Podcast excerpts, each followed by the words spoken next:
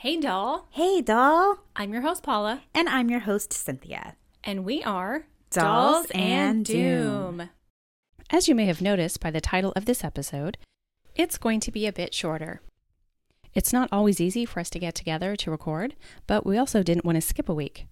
So today, I have a ghost story and an update on a previous case I covered. So we hope you enjoy today's mini-sode.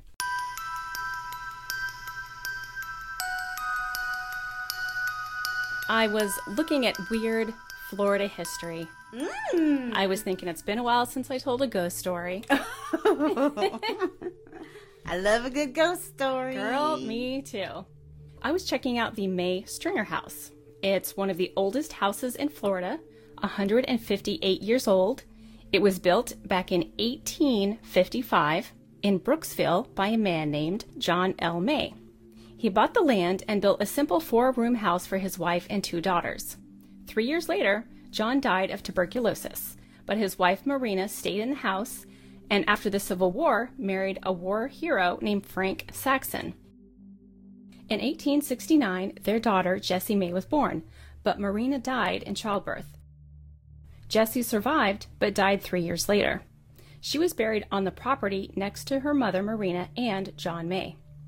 Frank sold the house to Dr. Sheldon Stringer, who added 10 rooms.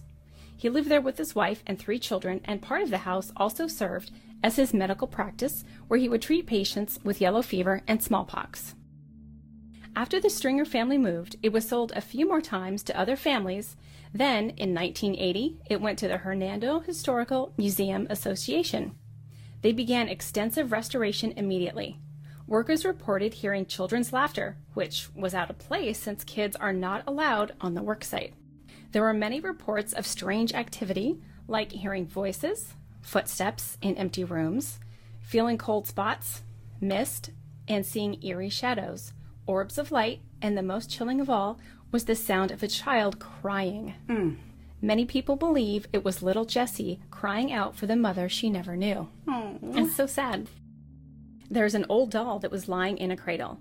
They removed it to get it appraised, but when they returned to the nursery, the cradle was torn apart in pieces all over the floor. That is so scary. Right?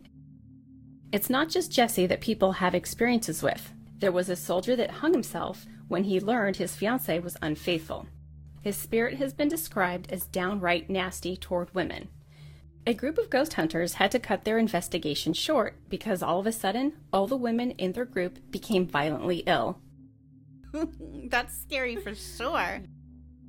Visitors have said they hear him cursing, and some say he even grabbed them.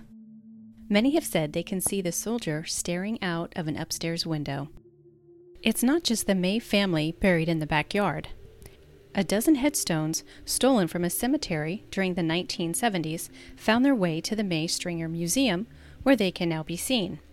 Staff members say it is also the final resting place of about 50 something people who worked there when it was a plantation. The museum is working hard to identify them. The curator says, quote, If they are here, we want to memorialize them. We want to build a marker and let people know where they are. Claire Castillo and Casey McCarthy were involved in a paranormal group back in 2006.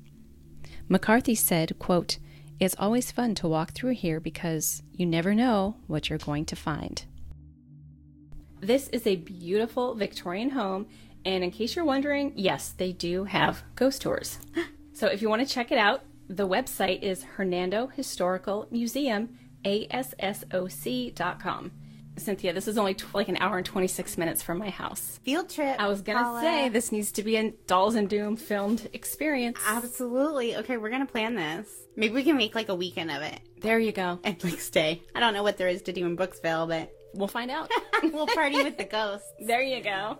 Awesome. I love it. Ooh, we totally have to go. Yeah, totally. Just last week, on May 18th, an agreement was signed to release all of the evidence in the Tommy Zeigler case for DNA testing. If you're new to the podcast or you just yet haven't listened to that episode on Tommy Zeigler, there was a brutal shooting in a Winter Garden, Florida furniture store owned by Tommy. His wife, in laws, and another man were found dead inside. Tommy was accused and has been on death row since 1976. His lawyers have been pushing to get the DNA testing for two decades, and just now it will finally be done. Zeigler was ecstatic at the news.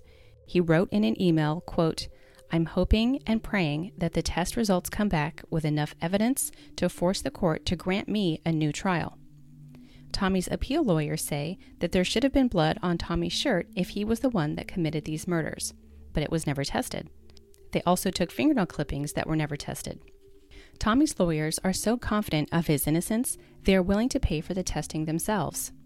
They hope to expedite it as Tommy's health is fragile. Due to COVID, he has been struggling with heart problems and breathing since contracting it last summer. The request still must be approved by a judge. However, legal motions for DNA testing are typically not rejected with support from the prosecutor. Terry Hadley, Tommy's original defense attorney, said, quote, When they said it, I started crying. It touched me so. I mean, this man deserves a fair chance to prove his innocence. I completely agree, and it's just nice to have some good news to report for a change. Absolutely. Well, everybody, thank you so much for listening. We really appreciate it. And on that note, we love telling the stories of these victims. We think that everybody deserves to have their story heard and to be honored and we we always try to be respectful of the victims and the scenarios. And if you have a story you would like for us to tell um, email us at dollsanddoom at gmail.com or find us on facebook or instagram. Hit like and subscribe. Well we hope to bring you a new episode every friday. I guess we'll catch you next time. Thanks for listening. Bye. bye.